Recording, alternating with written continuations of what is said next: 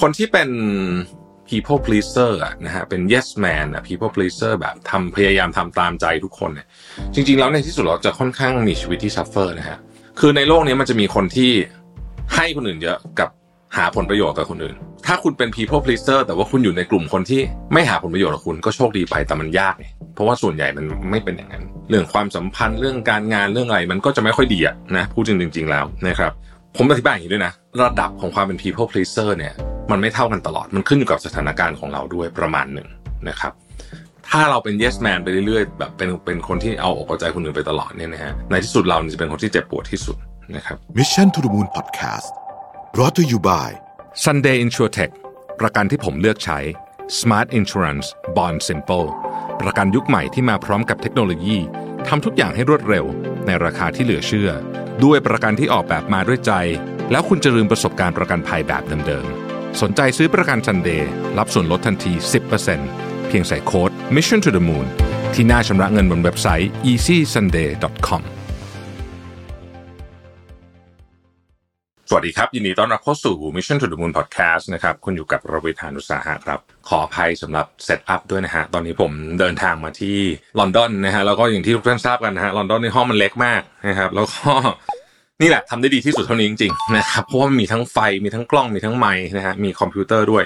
เดี๋ยวนี้ผมต้องพกไฟไปด้วยนะ เพราะว่าหลายทีเนี่ยที่ไปมันเซตไฟยากมากไฟนี่เป็นของที่เซตยากที่สุดนะครับพอมีพอเซตไฟได้เนี่ยมันก็ภาพมันก็จะจะโอเคกว่าในความรู้สึกผมนะฮะเพิ่งมาถึง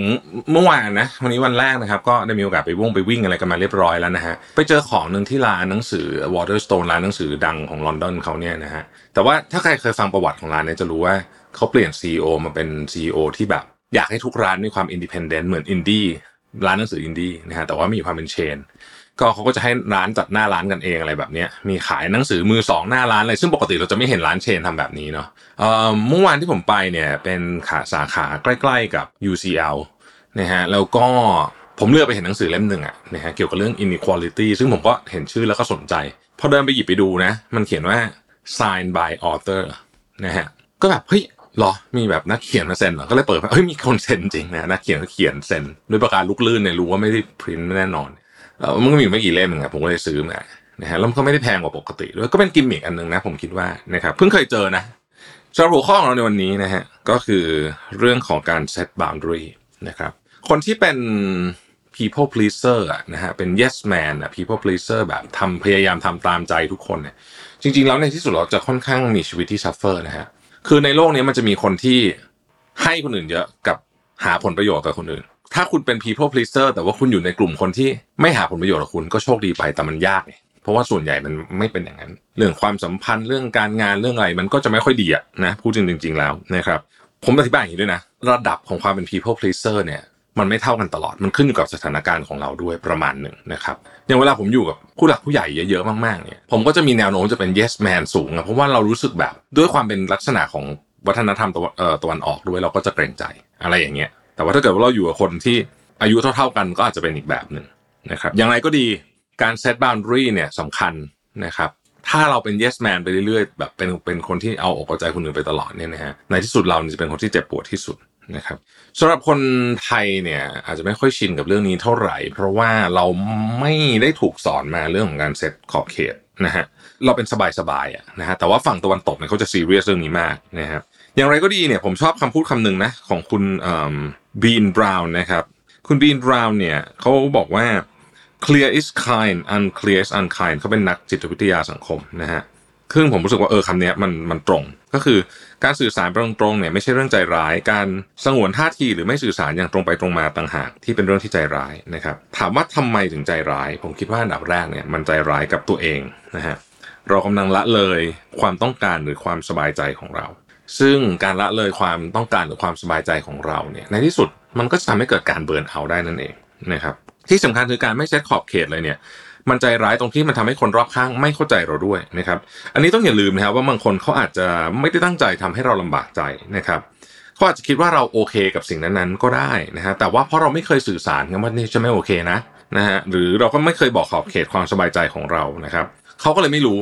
นะฮะก็มีความก็มีแนวโน้มจะเป็นแบบนี้ได้เช่นกันนะดังนั้นการมี boundary ของเราไว้เป็นมาตรฐานเนี่ยช่วยให้คนรอบข้างปฏิบัติกับเราได้อย่างเข้าใจมากขึ้นนะฮะ การเซตบ o ว d รีสามารถทำได้ทั้งชีวิตทำงาน ความสัมพันธ์กับเพื่อนครอบครัวคนรัก หรือแม้แต่กระทั่งกับตัวเองนะครับอ่ามันทำได้ทุกอย่างเลยนะ ยกตัวอย่างนะครับ เช่น สิ่งของนะฮะเราโอเคกับการใช้สิ่งของส่วนตัวให้คนอื่นมาใช้ได้มากแค่ไหน บางคนเขาโอเคนะบางคนยืมรถกันก็ได้อะไรเงี้ยนะฮะไม่มีปัญหาแต่บางคนเขาห่วงมากนะครับ มันจะมีคนที่แบบหวงของมากๆ ซึ่งผมก็เข้าใจนะ บางคนเขาก็จะมีมีไอ้นี่มาก บางคนก็จะชิวๆสบายๆ เอาไปเลยอะไรเงี้ยนะครับ ซึ่งอันเนี้ยมันขึ้นอยู่กับคน เราต้องบอกว่าเราเป็นคนแบบไหนนะครับ เรื่องกายภาพอันนี้สำคัญมาก เดี๋ยวนี้คงดีขึ้นละ แต่สมัยก่อนตอนผมเด็ก ๆ เนี่ยไม่ค่อยมีใครสอนว่าเฮ้ยอันนี้แบบโอเคนะ ที่จะมีคนจับตัวเราแค่ไหนอะไร โดนตัวเราได้ตรงไหนอะไรยังไงนะฮะ พวกเนี้ยถ้าเราไม่ชอบเราต้องบอกนะ เราถ้าไม่ชอบเราเราต้องบอกนะครับเพราะว่ามัน borderline กับ sexual harassment นะบางทีนะอืมอันนี้ต้องพูดจริงนะครับ เรื่องเวลานะครับ เราโอเคกับการติดต่องานนอกเวลางานหรือเปล่าอ่าอันนี้สำคัญ อย่างผมเนี่ยผมบอกเลยว่าเชิญนะครับ ถ้าผมไม่หลับอยู่นะฮะผมไม่มีปัญหาที่จะคุยลูกค้าตอนสี่ทุ่มวันเสาร์นะฮะถ้าเกิดว่าผมว่างคุยอยู่ผมก็คุยได้ไม่มีปัญหาเลยนะฮะหรือเรื่องของการตรงต่อเวลาคือบางกลุ่มเนี่ยเขาจะรู้สึกว่า ไม่ต้องตรงต่อเวลามากก็ได้ให้เพื่อนรอนิดหน่อยได้ แต่ว่าอย่างอ่าอย่างสำหรับผมเรื่องตรงต่อเวลานี่ค่อนข้างซีเรียสนะฮะอะไรอย่างนี้เป็นต้นนะครับ หรือเรื่องพลังงานนะฮะเรารู้สึกเหนื่อยไหมช่วงเนี้ยช่วงนี้ไม่อยากคุยเรื่องนี้เลยอะปฏิเสธได้นะครับ จะเห็นว่าเรื่องเหล่านี้มักเกี่ยวข้องออกับวิธีคิดแบบเดียวกัน ในเชิงของการมีสิ่งเรียกว่า healthy boundary หรือว่าขอบเขตที่ทำให้เรามีสุขภาพจิตสุขภาพกายที่ดีนะฮะถ้าเราเซต boundary เรื่องหนึ่งได้ มันก็มีแนวโน้มว่าเราจะเซตเรื่องอื่นได้ไปด้วย นะครับ เราเคยคุยกันนะครับใน podcast 5 minutes EP ที่1177นะฮะชื่อนิสัยอะไรที่ทำให้คนอื่นเคารพคุณ เป็น EP ที่คนได้รับการตอบรับดีมากนะครับ แล้วก็ EP นั้นน่ะพูดถึงเรื่องของการ set boundary นะครับแล้วก็มีคนมาคอมเมนต์เยอะมากเลยว่า เออ จริง เราต้อง set boundary มันเป็นทักษะทางสังคมที่สำคัญมากอย่างหนึ่งนะครับ และเมื่อมันขึ้นชื่อว่าเป็นทักษะ ก็แปลว่ามันสามารถ ฝึกฝนและพัฒนาได้นะครับ ไม่ว่าเราจะเป็น yes man หรือ people pleaser มานานขนาดไหนก็ตามนะครับ ทีนี้ผมอยากเลยชวนทุกคนมาลองฝึก set boundary กับกฎ 5 ข้อง่ายๆนะครับ อันนี้ผมสรุปแล้วก็แปลมาจากบทความชื่อ How to set boundaries five ways to draw the line politely นะครับ เขียนโดยคุณ Logan Haley นะฮะเผยแพร่ในเว็บไซต์ scienceofpeople.com นะครับข้อแรกนะครับเขาบอกว่าการมีขอบเขตในใจเฉยๆ อาจจะยังไม่พอนะครับ เพราะ สิ่งที่คนเราคิดมันมาไวไปไวมากนะครับ เราจึงต้องทำให้มันเป็นรูปธรรมโดยการเขียนออกมาเป็นข้อๆเลยนะครับ แล้วเราจะช่วยทบทวนมันได้ง่ายขึ้นด้วยนะครับเราอาจจะเริ่มถามตัวเองว่าสิ่งไหนสถานการณ์ไหนคำพูดไหนที่ทำให้เรารู้สึกไม่สบายใจ รู้สึกหมดพลังงาน รู้สึกไม่ปลอดภัยนะครับ และอะไรที่ทำให้เรารู้สึกดี รู้สึกมีพลังนะครับ อะไรที่เราตั้งตารอมากที่สุดประจำวันนั้นนะครับ เสร็จแล้วลองหยิบกระดาษสักแผ่นหนึ่งนะครับ วาดวงกลมใหญ่ ๆ ลงไปกลางกระดาษ เขียนสิ่งที่เราไม่สบายใจไม่ชอบใจ หรือสิ่งที่ทำให้เราไม่มีพลังชีวิตอะไรอย่างเงี้ยนะฮะเรื่องเล็กๆเขียนหมดเลยนะครับและในพื้นที่วงกลมเราจะเขียนสิ่งที่เราชอบ เขียนสิ่งที่เรารู้สึกดี เขียนสิ่งที่เรารับจากคนอื่นแล้วมีความสุขนะครับ มีกำลังใจในการใช้ชีวิตลงไป แผนภาพอันนี้เราจะเขียนแยกเป็นเรื่องๆก็ได้นะครับ หรือจะเขียน รวมๆกันก็ได้สำคัญคือมันสื่อสารกับเราแค่ไหนนะครับ เมื่อเราได้แผนภาพสิ่งที่สบายใจและไม่สบายใจแล้วเนี่ยเราลองมาดูว่าเส้นวงกลมของเราเนี่ยมันควรจะเป็นจุดไหนอะไรที่ถือว่าข้ามเส้นนะครับไม่โอเคแล้ว แล้วลองเขียนออกมาเป็นข้อความสั้นๆ ดู เช่นเราสบายใจที่ได้ใช้เวลาอยู่กับคนในครอบครัว สบายใจที่อยู่บ้านหลังเดียวกับคนในครอบครัว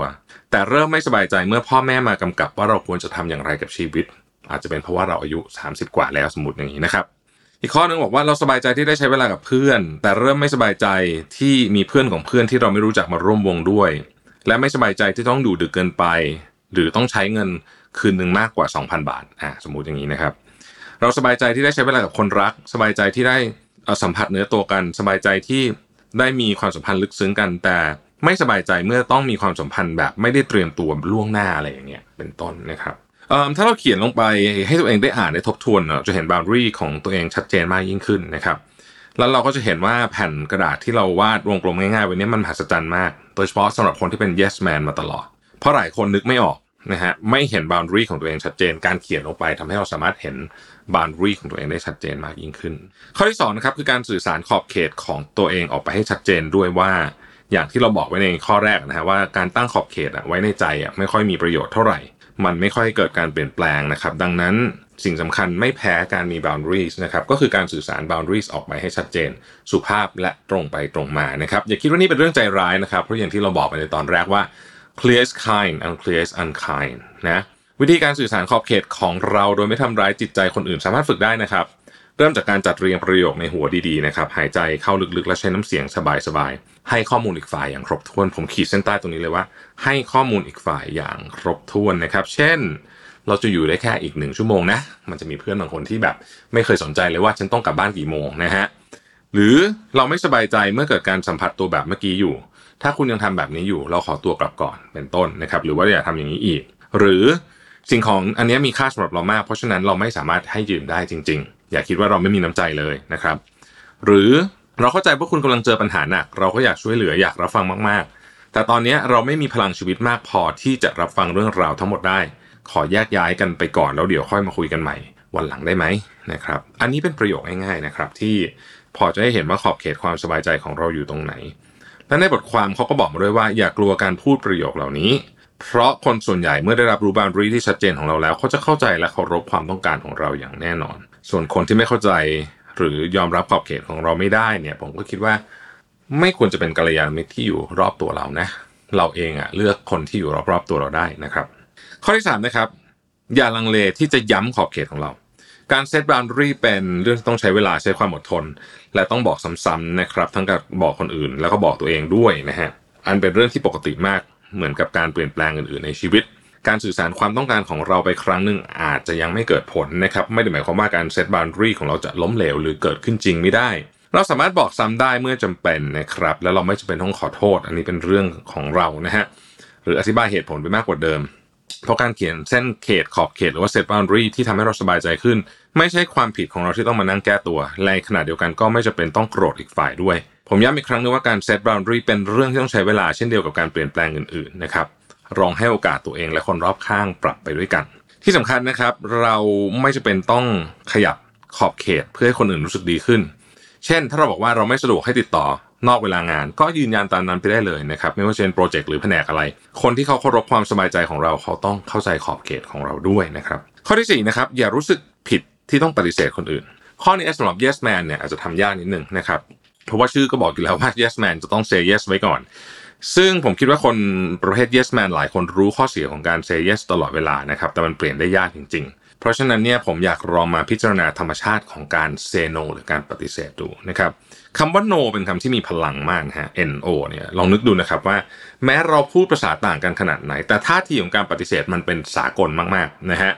และเราเข้าใจการปฏิเสธข้ามวัฒนธรรมข้ามภาษากันได้หมด โดยไม่ต้องอธิบายอะไรมากมาย นั่นหมายความว่าการปฏิเสธเป็นเรื่องปกติของมนุษยชาติมากๆ ไม่ใช่เรื่องผิดบาป ไม่ใช่เรื่องไม่สมควรเป็นเรื่องธรรมชาติ ดังนั้นทุกคนต้องสามารถปฏิเสธได้ไม่ต้องการ ด้วยคำธรรมดาธรรมดาหนึ่งคำคือคำว่า no นี่แหละนะครับเพราะฉะนั้นในการปฏิเสธใครสักคนหนึ่งเราสามารถปฏิเสธตรงๆได้เลยนะครับ ไม่จำเป็นต้องขอโทษขอโพยอะไรใดๆทั้งสิ้นนะครับ